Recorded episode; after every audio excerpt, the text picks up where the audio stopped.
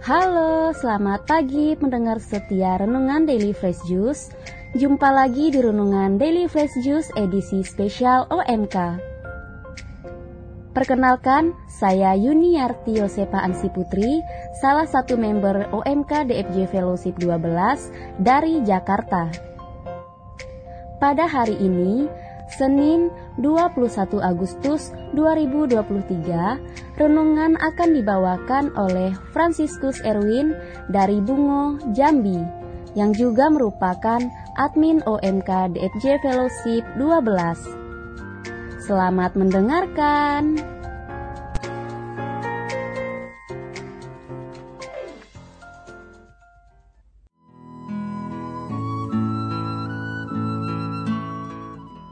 Jika engkau hendak sempurna, jualah segala milikmu dan berikanlah kepada orang-orang miskin.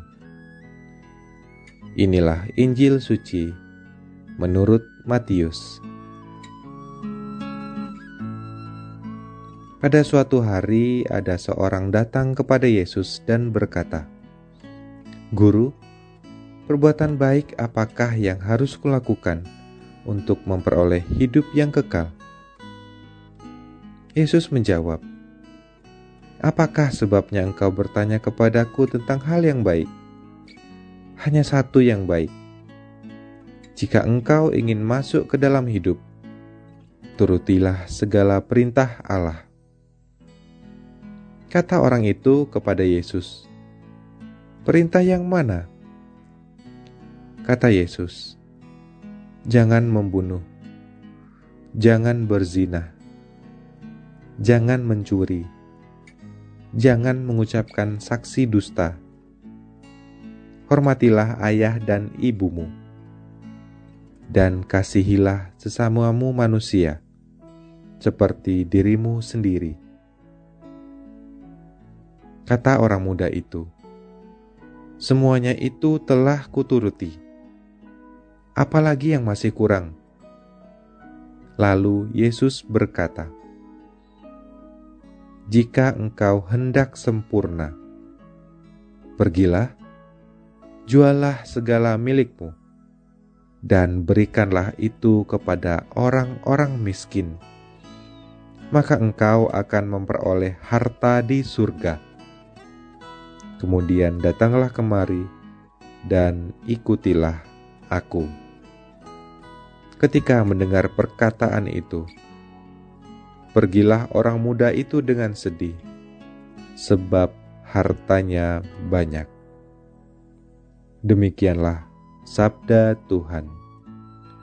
Terpujilah Kristus.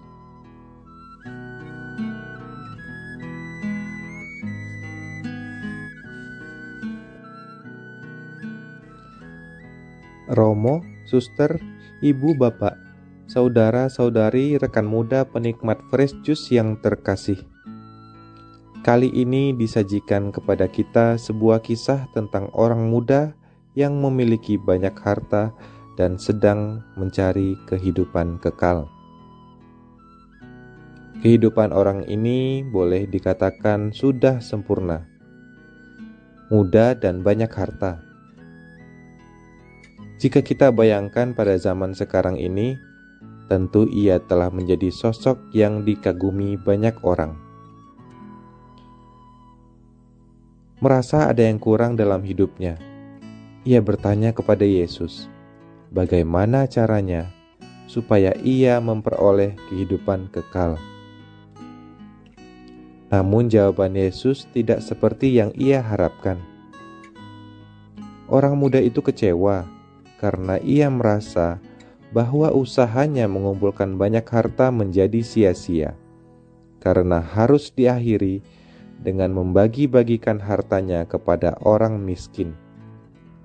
Ia sedih karena tidak siap melepas harta yang ada pada dirinya. Harta itu telah melekat dan mengikat kehidupannya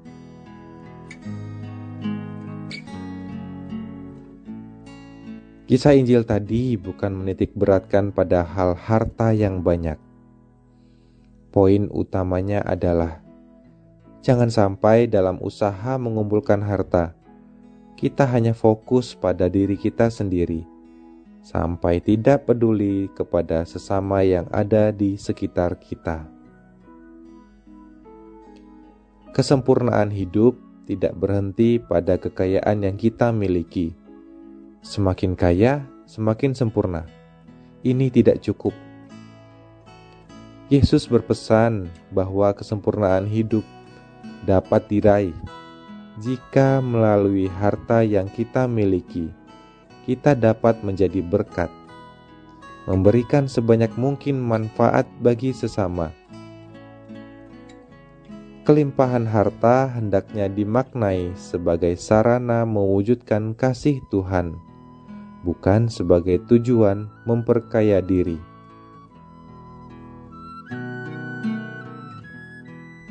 Semangat kesederhanaan juga tersirat dalam Injil yang baru saja kita dengar bersama. Yesus ingin kita menyangkal diri, memikul salib, dan mengikutinya. Menyangkal diri berarti kita berani untuk tidak mengikuti keinginan daging yang bersifat duniawi. Harta yang ada pada kita jangan sampai membuat kita sombong dan menjadi alat untuk pamer kehebatan dan kekuasaan. Yesus mengajarkan kepada kita doa Bapa kami. Dalam doa tersebut terdapat kalimat, "Berilah kami rezeki pada hari ini." Artinya bahwa Yesus yang Maha Murah itu sungguh mengasihi kita sekaligus juga mendidik kita agar memiliki hati yang penuh syukur terhadap apa yang telah kita miliki, bukan menyesali apa yang belum kita miliki. Yesus dan murid-muridnya hidup bersahaja, namun mereka tidak pernah kekurangan. Teladan ini patut kita hidupi dalam keseharian kita betapapun banyaknya harta yang ada pada kita. Jalani hidup sewajarnya, hargai hal-hal kecil, dan peduli terhadap lingkungan sekitar. Akhirnya, menjadi bahan refleksi bagi kita bersama. Apakah harta yang ada pada kita sudah digunakan sebaik-baiknya demi kemuliaan Tuhan?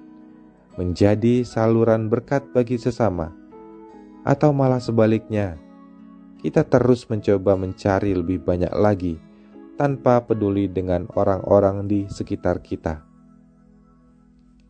Semoga melalui sapaan Tuhan hari ini, kita semakin dimampukan untuk dapat menjadi murid yang selalu bersyukur, taat, dan mau mengikuti Yesus dalam tujuan mencari kesempurnaan hidup. Amin.